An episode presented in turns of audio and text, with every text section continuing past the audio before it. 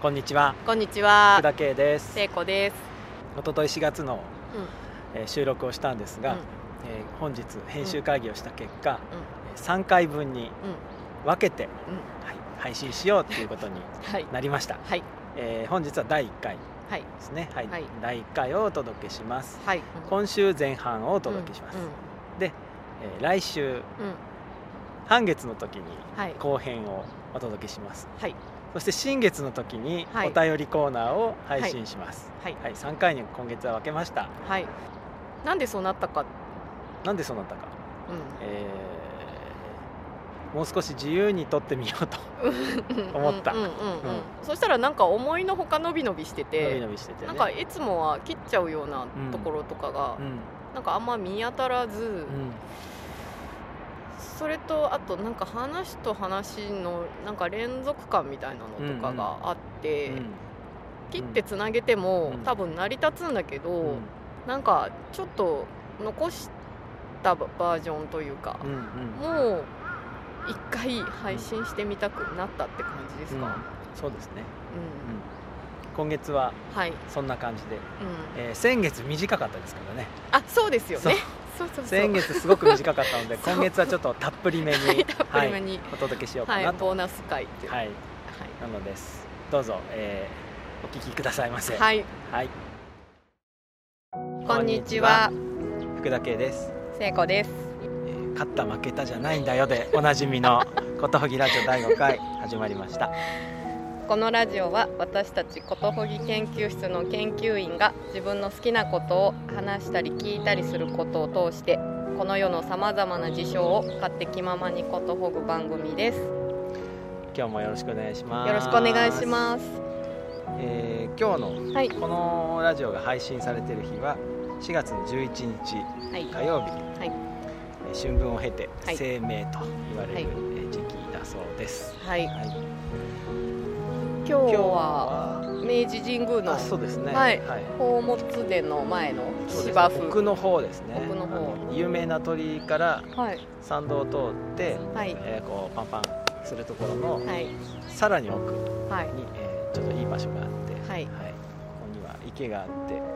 なだらかな芝生が広がって、なんかサギがいますね。池にぼーっとしてますね。ここは2ヶ月ぐらい前は凍ってるんですけど、今日はもう春の気配。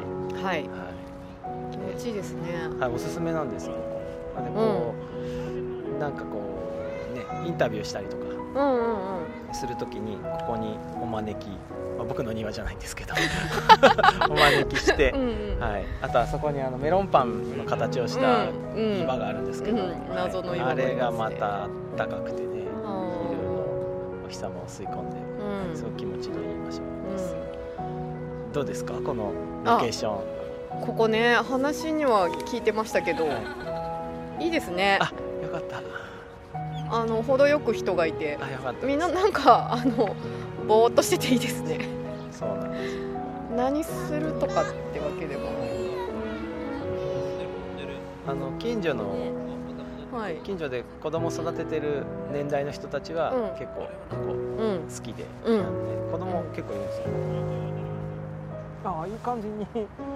客さんも増えましたね。さっきすごいガランとしてたんですけど、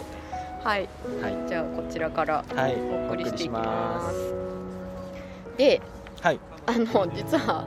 本題っていうか本編に入る前に前回のお詫びがありまして、前回の第4回がA 面が丸ごとなくて B 面からいきなり始まって驚かれた方もいらっしゃると思うんですけど、ちょっと録音機材の、メモリが不足してまして、A 面を喋ってる途中でもう録音が終わってるのに気がつかないでずっと喋りまくってたんですけど、で残ってる部分で何とかしようと思ったんだけど、ちょっとこれは丸々カットしようという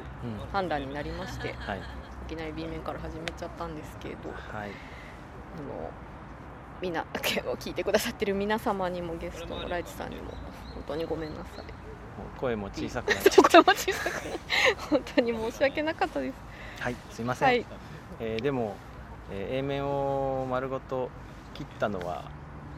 それなりの理由があって、うん、で我々も成長したんじゃないかと思いますので、うんうん、はい、今後の配信の中で、ね、うん、それを、示していけたらなと思っております。さらなることほぎ力アップを、ね、ご期待ください、はい、ご期待くださいっていう感じですかね。はい、うん、まあ毎回ね、なんか起こりますね。そうですね、はい、今日は第5回を2回目に撮ってるっていう、そう、実は、はい、リテイク中なんですね、今日はね。一昨日撮ったんですけど、はい、ちょっと、はい、僕が途中でくじけたっていう勝った負けたじゃないのにすごい敗北感に襲われてちょっと止めてもいいって言って止めたっていう、うんうん、っていうことがあって、まあ、今日は仕切り直しで、はいはい、やっていきましょう、うん、はい、そうですね。ここ前回から1月ぐらい、はい、うん、1月と数日経ってますけど、うんうん、何かありましたか？うん、なんか前回収録してからなんか2週間ぐらい元気をなくしちゃったんですけど、なぜかね、はい、なぜかってまあ いくつかあると思うんですけど、はい、であーってなってたんですけど、うん、香港にいたんです。3泊4日で、うんうんうん、ツイッターで見ました。はい、はい、楽しそうでした。あ、そうでした、はいはい、そう、よかったよかった香港行ったら元気になるよって言われてたんですけど、うん、本当元気になってよかったなっていう、うん、いいですね。はい、そうか、元気なかったんですもんね。そうなんですよ、うん、で、なんかね、香港のイメージっていうのがちょっとすごいひどいんですけど、はい、平日、はい、すごく頑張って働いている女の会社員の人が金曜日の深夜便で行って、はいはい、弾丸ツアーとか行って、はいはい、行って、はい、あ、日本からね、はいはい、お友達2人とかで行って、うん、なんか美味しいものを食べて、うん、足つぼしてもらって、うん、なんか占いとかしてもらいに行って、うんうん、さあ月曜日の早朝に着く便で帰ってきて、うん、また頑張るぞってやるところだと思ってて、はいはい、だから自分には関係ないと思ってたんですよ。なんかめっちゃあれですね、戦士の休息みたいな感じですねそうそう、はい、なんだけど、うん、お友達がいて、うん、お友達に会いに行ったんです、うん、息子と、はい、で去年親子合宿っていうのが日本であったんですけど、はい、それに来てた私のお友達と、またその時にお友達になったお友達のお友達と、はい、はい、ともまた会えて、はい、すごい楽しかったんですけどね、はい、あ、そう、飛ぶ前に羽田から行くんですけど、うんうんうんうん、羽田で、うん、第3話を聞いたんですよ、うん、撮ったもんね、そうそう、聞いてみたんですよ。あ、同じとこじゃないですか、あれ国際線だから。そうなの、ね、それでどうだった？あ、あ、まずそのここのベンチでラジオ撮ったんだよとか息子に言ったりとかしてて犯罪者みたいな犯行現場に戻るそうそうそうで、へーとか本当にそんなことしてるんだって言って、うん、驚かれたんですけど、はい、なんか好きだねみたいな感じでそれで、あ、ちょうどあの時座ってたとこからルフトハンザのカウンター見えたじゃないですか、はい、でちょうどその時ルフトハンザだったカウンターのとこでチェックインしたんですよ、我々の飛行機、はい、そう、それでおおと思って、うん、で聞いてみたらね、うん、ちょうど、2ヶ月前か、はい、収録したのが、はい、なんかまたなんか時間が、うん、変わってんだけど、うん、場所が一緒で、うん、すっごい不思議な感じがして、であの時はもう香港行くって分かってたから、はい、2ヶ月後にまた来るんだろうなって思ってたんだけど、うんうん、本当にそのタイミングで来てみて、うん、ちょっとなんだろうな、表現しがたいんですけど、僕も一回撮ったとこでもう一回聞いてみよう、うん、すごい変な気分になりそう、うん、すごい変な気分になった、うん、であれ最後の方でちょっと、ライティングが変わって、うん、青くなってますねとか言ってたじゃないですか、うん、でその後もう帰ったから、うん、日が沈んだら、うん、でその続きにいるみたいな感じもあってで夜は夜でまたちょっと雰囲気違うんですよね、うん、本当の夜、うんうんうん、で帰ってきたの朝なんですけど、はい、早朝5時半に着いて、はい、で朝は朝でまた、うん、空港泊した人たちがゴロゴロしてたりとかして、なんかずっと別々の日なのに、うん、なんかずっと続いてる感じが面白いと思って、面白い、うん、思いましたし、うん、ラジオで言うと、うん、会いに行ったお友達は、うんうん、香港でラジオ聞いてくださってるんですね。ねえ、ありがたいね。ありがたいんですよね。弾丸ツアーとかで行くような街じゃなかったっていうか、全然私とすごい関係あるんじゃんっていう感じがあって、で、香港ってだいたい建物40階とか50階みたいなのがずっと続いてる、バンバンバンって続いてるすごい街ですけど、その一角で私たちのラジオを聞いてくれているんだなっていう、でそのお部屋にいてまた変な感じがしましたねすごく。そうか、ここで聞かれているんだみたいな、うんうん、その実際に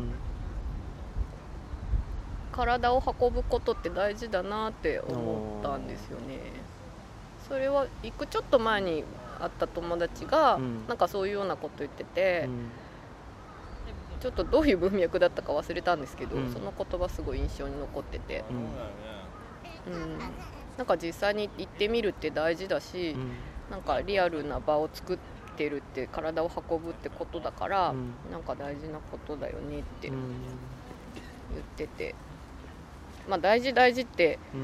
簡単に言うんだけど、うん、結局体を運んでみたら、うん、外国だし、うん、楽じゃないですよね。慣れなきゃいけないし、その環境に、うん、でそれまでは結構不便だったり、うん、安全っていうことについての尺度をちょっと変えないと、うん、踏み込めない、うん、ことがあったりとか、もちろん気をつけなきゃいけないんだけど、うん、身体の安全は自分の責任で守らなきゃいけないんだけど、うん、そればっかやってると全然楽しくないから、うんうん、ここではこういう風に開くとか、うん、なんかそういう調整とか、うん、それが日本だと全然まあよほどのわい雑なところに夜行くとかじゃなければ、普通に暮らしてたら、うん、全然考えないようなことを、うんうん、すごい自分の全部の感覚を使って一個一個確認していたり、うん、その中で葛藤が起きたりするっていうことをしっかりと味わった時に、うん、初めてその土地とか、うん、その国の人と、うん、なんだろう、何かが交換できたりとか、自分にとって特別な体験になるのかなと思った。あ、やっぱ後話していいですか？あ、してください。長くなっちゃってるんですけど。いいよ。いい、うん、うん、その私にできることをするっていう話。私にできることをする。こととかをすごい思ったんだよな。うん、私のお友達とかお友達のお友達とかは、うん、皆さんパートナーのお仕事の都合で、うん、彼が駐在しているので、うん、帯同していてるんですよね、うん、で日系の会社の人もいるし、うん、現地で起業してる人もいるんだけど、いろいろなんだけど、うん、なんか忙しいと、うん、夜遅くまでお仕事してたりとか、うん、あとは香港からシンガポールとかに出張とかもよくありますよね。でそんな中で小さい子供を育ててたり、うん、あるいはもう思春期に入っちゃっぐらいの年齢の子がいたりとかするんだけど、うん、やっぱ一人で見てるから、うん、すっごいなんかストレス溜まったりとか、うん、イライラしたりとかして、うん、すごいキーっていうか、うん、叫んじゃったりとか、うんおーとか、うん、なんでなんかしたいのとか、そうお友達がね、うん、とかだったり、いやその思春期の子供が、うん、叫んでたり怒鳴ってたりとか、うん、なった時に、うん、なんかトントントンって、うん、誰か来て開けてみたら、うん、同じフロアの人が、うん、Are you okay? って言って、うん、来たから、うん、No, I'm not okay って言ったら、うんなんかちょっとどういう状況なのみたいな、うんうん、まあそんな細かく聞かなくても、まあ、見ればわかるみたいな感じみたいで、うん、ちょっとなんかマンションの下とか、うん、外とか行って、うん、カームダウンしてきたらって、うんうんうん、で私子供見ててあげるからって言ってくれたから、うん、そういう風にして、うん、それはすごい助かったとか、うんうん、別のお友達は、うん本当もう涙ながらに、うん、もう全然 OK じゃないみたいな、うん、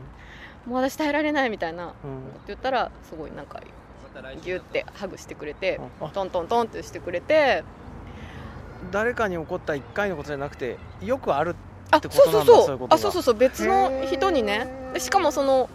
人も、うん、うん、なんかたった1回きりじゃなくて、うん、1年に何回かあるんだ。あ、そうなんだ。そういうことがいいなあ、風通しがいいっていうか、うん、普通であってほしいね、そういうことって。うん。で、すごいなんかね、その話聞いてる時にすごいなんか、うん、私涙が出ちゃったんだけども、うん、なんか児童相談所に通報するとかじゃなくって、うん、して去ってきて、うんまあ、いつもじゃないけど、うん、自分ができる時は、うん、そうやってこう来て、しかも大丈夫ですかみたいな感じじゃなくて、すごいあるよねっていう感じで今日はあんたんとこねみたいな、うん、そう実際その人もねどうなってる日あるんだってねそうでうん、そういう風にこうさっと無理のない範囲で私にできることをするのって、でもなんかできないときはしないのみたいな感じでいいなって思って、うん、結構第一印象不愛想な方々が多いんだけども、うん、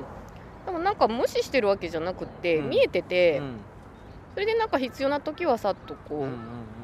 手を差し伸べるっていうかな、なんかそんななんか思いやりとかそういう感じでもないっていうか、うんなんかもう当たり前の行動みたいなところを感じて街を歩いていても、そしてそのお友達から話を聞いていてもそうだし、そういう中で彼女がすごくこうそうやってほっといてくれないから安心して暮らしてるって、この街が好きって言ってて、本当良かったなと思う。あとそのね、うん、昨日もう一回この話を思い返してたんだけど、うん、私たちとくくっていいのかよくわからないけど、はい、日本にいると、うん、その自分の取りきれない責任までなんか負ってしまってんじゃないかなと思った、うんうん、もっと自分の責任を限定的にして、うん、それを表明したっていいんじゃないかなって、うん、これじゃ無理とか、そうで私の仕事の範囲はここまでだから、ここまでは責任取りますって、うん、でもここから先はちょっと、うん、責任取れないからやらない、うん、最初からもう話も聞かないし、うん、なんか、うんうん、でそれがお互いのためだみたいな感じが香港にいた時にあって、うんうんうんなんかそういう風にしたらもっとこう快適だったり、病んだりしなくてもいいのかもしれないなと思って、で、そうやって自分の範囲を限定するっていうのは、なんか冷たいとか、なんかドライだとか自分勝手だとか自己中心的だとかってなんか思っちゃってるのかもしれないんだけど、逆に自分の責任の範囲を明確にした方がいいこともあるんじゃないかなという気がして、もしかしたらそれでなんか苦しくなっちゃってたりすることとか多いかなって思ったんですよね。それは香港に限らずいろんな国で感じることだし、私が以前働いてた外資系の会社でも、やっぱそういう風なカルチャー、日本以外は、でそれは結構こっちからしてみたら、うわ弱肉強食だなとか、それぐらいやってくれたっていいじゃんみたいな風に思うこともある。だけどそういうやり方もありかなって、今まで我々が人を助けるのは良いことだって言って際限なくやってきたこととか、約束してなかったけど状況が変わったんでとか、今だけやってくれとか、なんかそういうのを全部聞いてきてことで、もし苦しくなってんだとしたら、一つそういうやり方を採用するのもありかな、と思った。あれ、なんか今言いかけたんだけど、どっか行っちゃった。言いかけ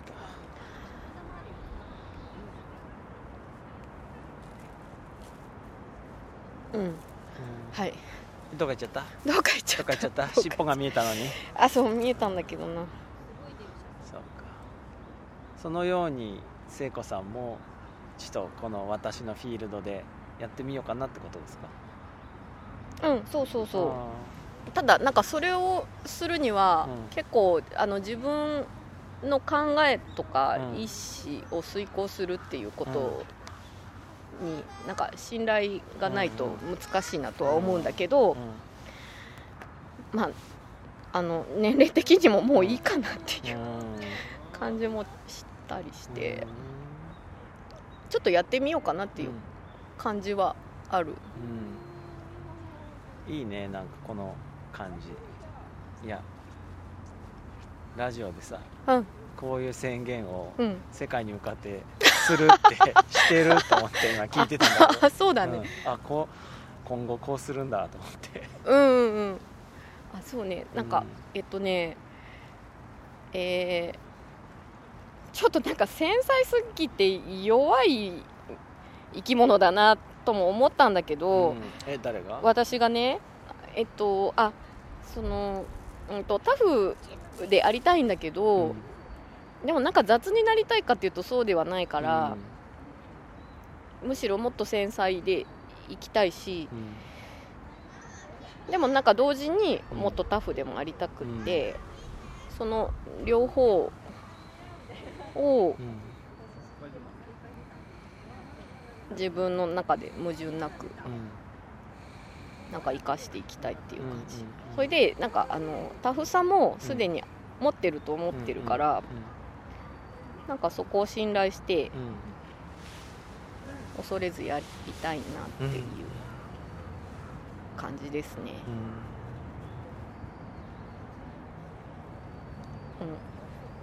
ということを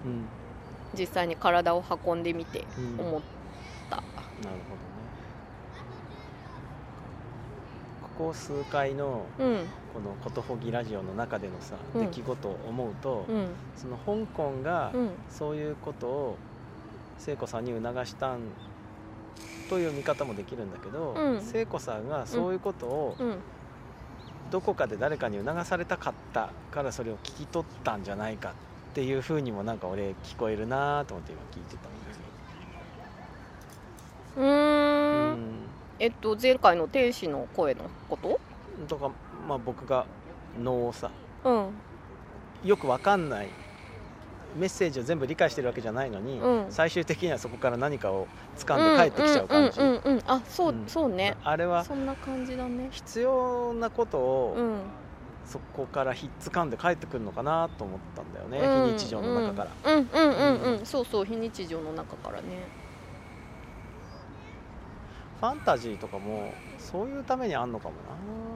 ななんて思ったりね。ああ、うん、あ、そう、そのファンタジーっていうのが、うん、なんか空想とか、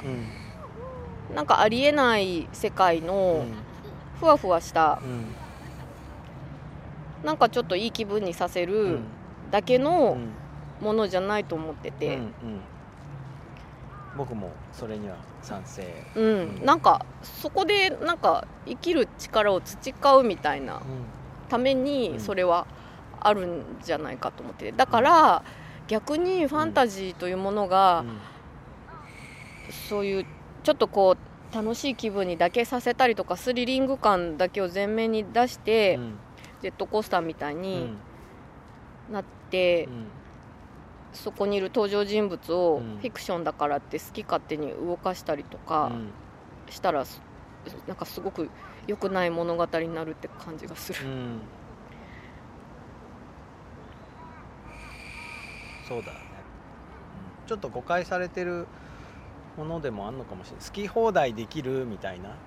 感じで捉えられてるところも同じようなので、そうなんだなと思ってそのように誤解されてるのかなと思うのは、うん、僕はシュールな絵とかさ、シュールだねって言われている、うん、なんか、うん、好き放題めちゃくちゃやってるねみたいなものが全部シュールって言われてるのが、うん、同じような感じで誤解されてるのかなって思う。シュール、シュール、そのシュール、シュールって、うん、なんかフランス語が元で、うん、この話してもいいの？あ、なんか、うん、なんか聞きたいよね。うん、うん、今度僕はこれある本から学んだだけなんで、うんうんうん、まあ、受け入れみたいなところもあるんだけど、うん、シュールっていうのはシュルレールっていう言葉の頭がちょん切られて、うんうん、日本ではなぜかシュールって言われてるだけらしいんですよ。あ、そうなの、うん、でシュルレアリスムか、うんうん、なんだけど、うん、元はね、うん、なんかレアリスムがあると、レアルがあると、うん、リアルがあると、うん、本当のことがあって、うん、でリアリズムっていうのもあるじゃないですか、うん、でリアルにやってこうみたいな、うん、でそこにシュールっていう、うん、シューみたいなフランス語で多分うん、うん、それがついて、だからレールに対してシュルレールっていうものがあるって思った人たちの活動なんだって。でそのシュルレールっていうのはめちゃくちゃとかっていうことではなくて、うん、現実を煎じ詰めると、うん、リアルを煎じ詰めると、うん、すごいリアルっていうのが現れてくるっていう考え方らしくて、うん、でそのすごいリアルっていうものが、うん、リアルよりも突飛に見えるから、うん、突飛なものだと思われちゃったらしいんですけど、うん、実は突飛では全然なくって、うん、なんか彼らはいろんなことをやったんだけど、俺が分かる分かると思ったのは、うん、なんかね、なんかパリがまずすげえシュルレールだねって彼らは思ったらしいです。でそのパリの街並みっていうのがめちゃくちゃ人工的で、うん、で昔は村っていうのは、うん、文脈があったと、うん、教会があって噴水があって視聴者があってそこの周りに床屋があってなんとかがあってとかで、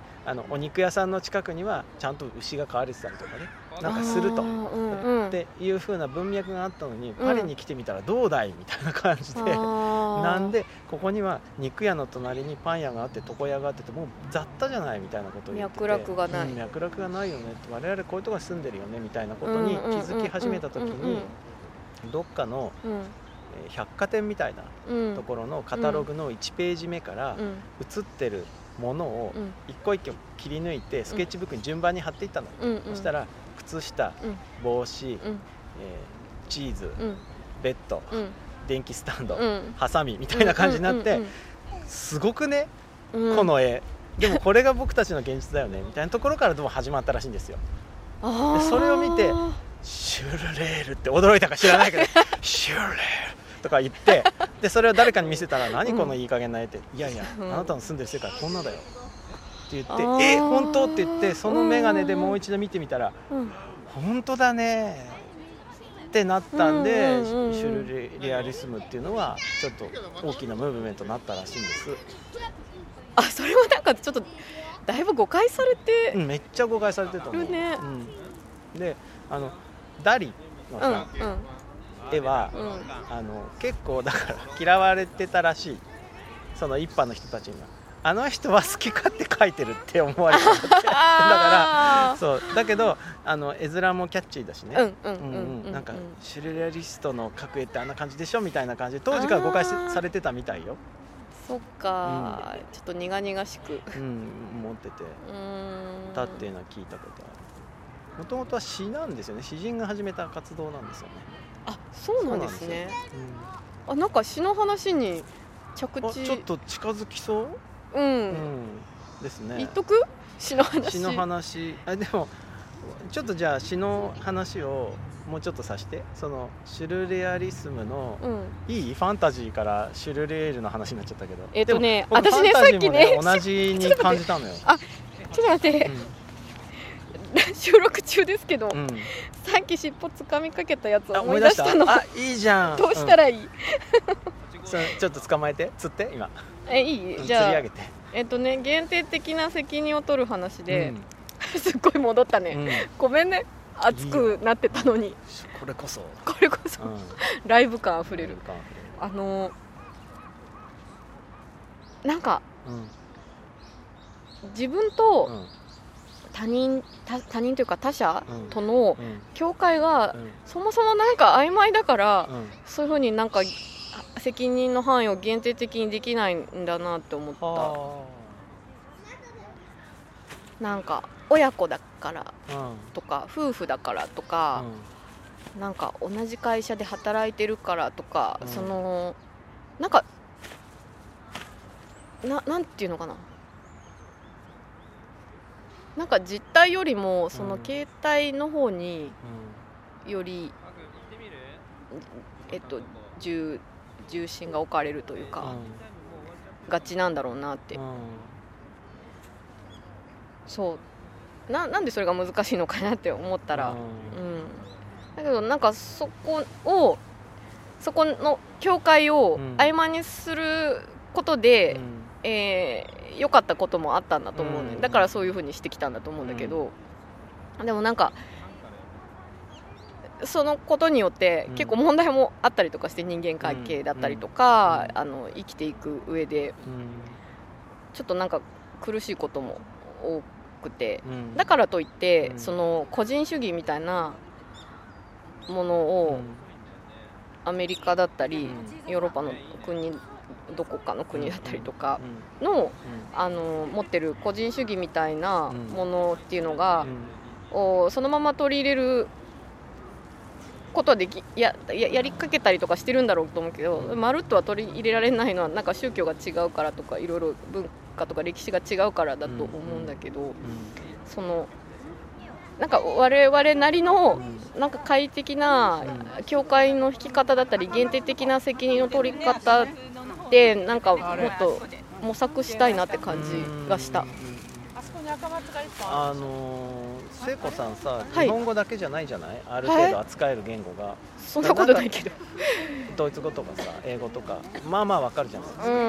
ですか。僕のねお友達、女性なんだけど、英語で喧嘩するとめちゃくちゃ強くて、日本語で喧嘩するとすぐ負ける人がいるんですよ。でその人、交渉は英語でしたいって言ってて、仕事上ね、交渉は英語でしたいって言ってて、英語だと私、ネゴシエーションね、そう、英語だと通せるんだけど、日本語でやると必ず押し負けるから、これ日本語の中にそういう部分があるんじゃないかみたいなことをね、言ってたんですよ。それは大いにあると思うな。あ、それね、20代の半ばぐらいに、初めてドイツ行ってドイツ語勉強をし始めた時にすっごい思った、自分が変わってるっていうことを、楽だなと思った。なんか主語主語動詞、うんうんうん、目的語みたいなのって、うんうん、あ、主語述語目的語か、うん、あ、なんてシンプルなんだろうとか、うん、その一人称に関しても選ばなくて済む、うん、愛って言えば愛だし、うん、まあドイツ語だとichだけど、うんうん、とかで、なんかね、語学学校に行ってたんだけど、うん、いろんな国から来てる人たちがいて、うんうん、どこだったかな、なんか、セルビアかどっかから来てた人が、うんうん、英語で言うところの、うん、can と may と must とは、うんうんうん、全部同じ意味だって、うん、国で習ってきましたって言ったのねそれで先生が、うん、なんか違うよとか言って、うん、can と may と must はそれぞれこういう意味があります、うん、みたいな、うんうん、説明するんだけど、かたくなに、うん、いやなんかそんなはずないとか言って、うん、私の先生はそういうふうには言ってなかったとか言ってるから、うんうんうん、すっごいイライラしてきて、うん、誰が？私がねそれで、うん、その人に、うん、質問した人に、うん、さ、うん、先生が違うって言ってるから、うん、違うんだよって言って、うん、ドイツ語で今ドイツ語でね、うん、で悪いけど、うん、ちょっとそれ授業終わってからやってくんないって、うん、なんか私の勉強の時間の無駄だからって言ったの、うん、で私それまでさ、うん、そんなことを日本で言ったことはないんだよね、うん、すごい自分で言ってびっくりしたんだけど、うん、でも向こうは別に、うん、あ、分かったみたいな感じで、うん、受け入れてたから、うん、なんか気持ちいいなと思ったその時に、うん、日本語だったら言えなかったかも。日本語だったらね絶対に言えない、うん、まあその、体があるところが違うっていうのもあるけど、うん、すいません、全然違う話になっちゃった、はいはい、こういうのちょっと大事にしていきましょうよ。あ、はいはい、はい、ね、なんか何回かラジオやってなんかこの方で我々はいけるんじゃないかみたいなことを思ってその方に溺れてる感じがあるからあ、そうだねうまく体が動かせないみたいになってる感じもちょっと感じていたので、はい、とても僕はいいと思います。あらあら、実はさ、その聞いてもらってるとか、うん、聞いてあげてるとか、うん、そういう風になんか役割がなくって、うん、なんか話したいことをお互いにわーわー言ってるのが、うん、なんていうか人間同士の一番楽しい時間かなと思って、今なんかそういうのが行われた気がしました、うんうんうんうん、そう思う。いや、ちょっと話は飛ぶけどさ、はい、そういう風になってくると、うん、やっぱりこうなんていうの、こうマイクからの距離も変わるし、声の大きさも変わるし、うん、あ、それで今調整したのね。そうそうそう、でねそういうのにはね、この録音機は対応してないんですよね。あ、そっかそっか、うん、いやいや、だから、うん、そのプロの喋る人たちっていうのは、うん、すごくそういう能力があるんだなと思って。セーブするっていうこと？セーブするっていうか、うん、そうそう、そういうその一定の感情を一定のトーンで表明するみたいな能力を持ってんのかななんて思ってあ、そこを塞がれると結構今辛いな、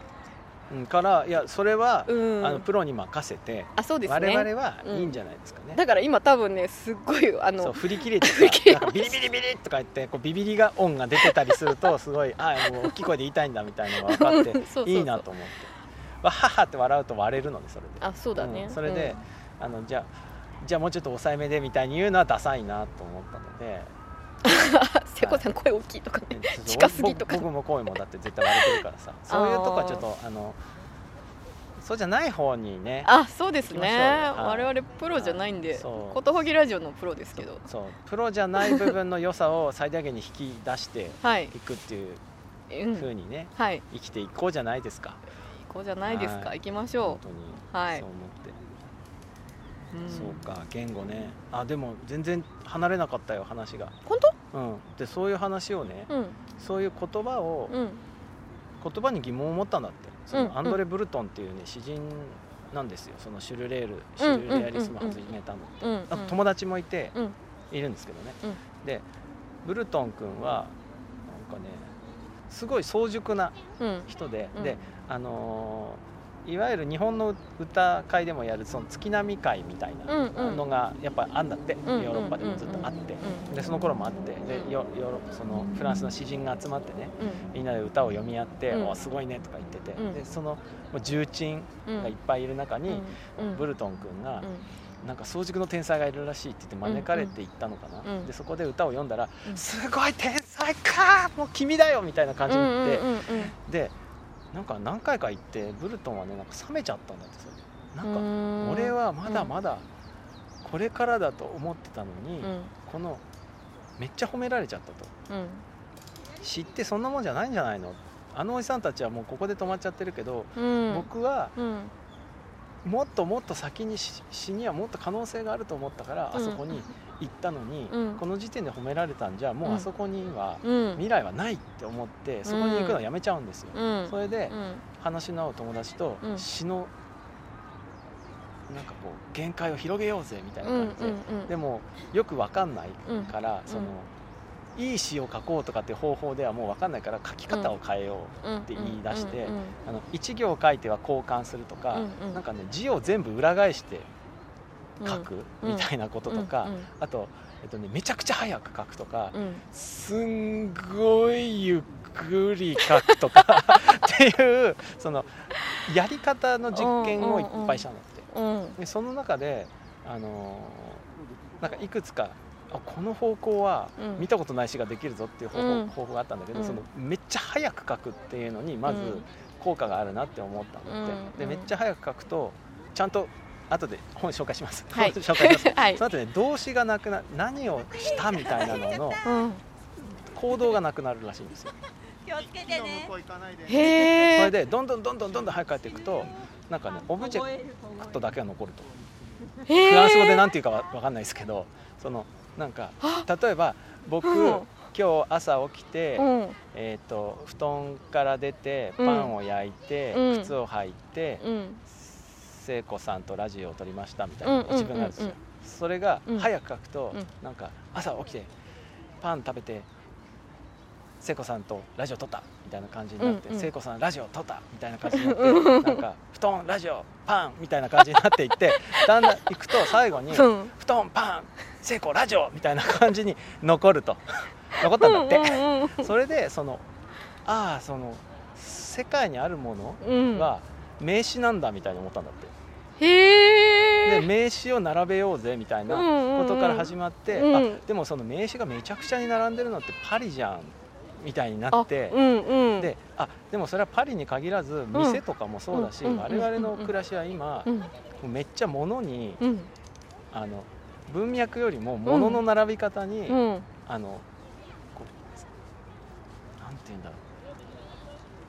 うにかなり規定されてる、コントロールされてる、強制されてるみたいな感じで、よし物みたいなのが一つシルレールの姿なんだそうですよ。だから変なもんが並んでる。でそれを分かったって言って適当に並べたりする人が出てくると、そこにはレールがないみたいな感じで結構それは違うよっていうことを話し合ったりもしたみたいですね。めちゃくちゃやってるわけじゃないんだよっていう奇抜な感じにして驚かしてるわけじゃないんだ。そういうことじゃない。むしろそういうなんか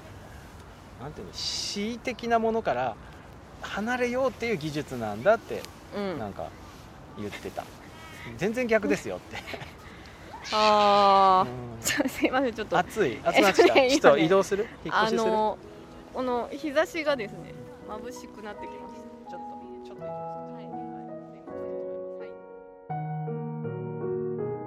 ありがとうございました。今週は前半ここまでです。また来週ぜひ聞いてください。聞いてください。よろしくお願いします。はい。さようなら。さようなら。ごきげんよう。